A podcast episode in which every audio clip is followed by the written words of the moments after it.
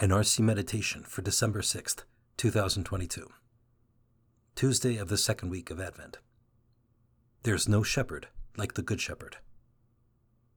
From the Gospel of Matthew, chapter 18.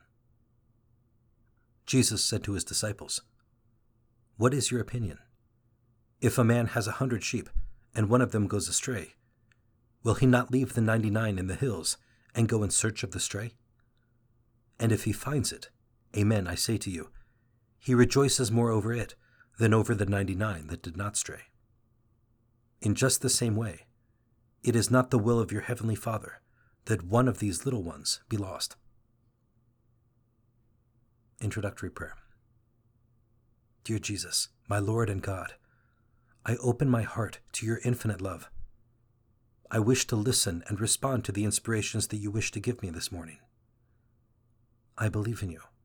I hope in you. I love you. Lord, you are my shepherd and the true meaning of my life. Petition. Jesus, Good Shepherd, give me the grace to open my heart to your mercy. First reflection. Not all shepherds are the same. In today's society, the image of the shepherd doesn't say as much as it did in Jesus' time. Psalm 23 was probably one of Christ's favorite psalms, for he uses the image of the shepherd frequently. The Lord is my shepherd. There is nothing I shall want. Sheep have a trusting relationship with their shepherd. Instinctively, they know that the shepherd will care for them. Christ is our shepherd who loves us. In our lives, other people or material possessions can seem to promise to bring us happiness, causing us to follow after them as if they were our shepherd. But when the real trial comes, they abandon us, just as a hired hand leaves the sheep when the wolf appears.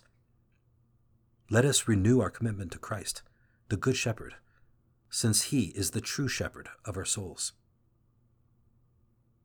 Second reflection, searching out the lost sheep. In every group of animals, there is at least one that seems to get distracted and eventually lost. In our lives, we too can get distracted and stray from the security of Christ and his way. Sin is what separates us from Christ. If we are not careful, we can be easily seduced by the world, by the fascination of material goods or pleasures, and then mistakenly place our security in them. Then, when we experience the emptiness and spiritual hunger that comes from wandering from the Good Shepherd, we need only to recall that he is waiting for us, his wayward sheep, to carry us back into the safety of his fold. It is comforting and heartening to know that he longs for us to be reconciled with him, just as a shepherd goes out in search of the lost sheep. Third reflection. Let the celebration begin. Anyone who has children and has temporarily lost one of them can empathize with the joy God experiences when one of us is found once again and reunited with him. We may try to outdo him in love and generosity, but that cannot happen. His love surpasses all our imagining. Today, let us take a moment to talk to God about our state in life and resolve to let him be actively present in our everyday living. Could there be any better way to prepare for Christmas than to open the doors of our hearts? Christ is there, knocking, asking to be allowed inside so he can heal us and make us whole again. It's almost shocking to discover that we can please him simply by turning to him and letting him pick us up from where we've fallen and restore us to full friendship with him. Shouldn't we permit our Lord that pleasure, especially when the only cost is admitting our tremendous need for him, confessing our sins, and inviting him back into our hearts where he belongs? Conversation with Christ. Lord, I know my countless falls provide me countless occasions to encounter you as the Good Shepherd, since without fail you come to pick me up again.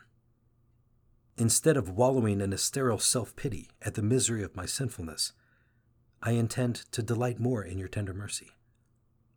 I know this trusting attitude will please you. Resolution. Each time I fall today, I will get back up again immediately, because I will have confidence in my Good Shepherd's loving mercy.